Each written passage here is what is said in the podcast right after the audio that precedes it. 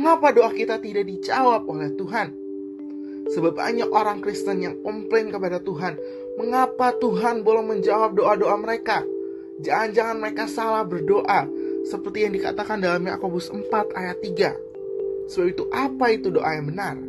Doa yang benar bukanlah kita meminta kepada Tuhan supaya kehendak kita yang terjadi, tetapi doa yang benar adalah kita berserah sepenuhnya kepada kehendak Tuhan, supaya kehendak Tuhanlah yang terjadi dalam kehidupan kita. Yakobus 5:16 mengatakan bahwa doa orang benar besar kuasanya. Bukan hanya kita harus berdoa yang benar, tapi kita juga harus menjadi orang yang benar.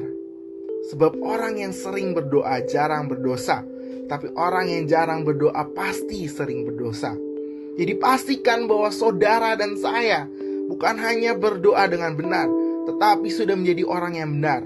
Maka Tuhan pasti akan menjawab doa-doa kita.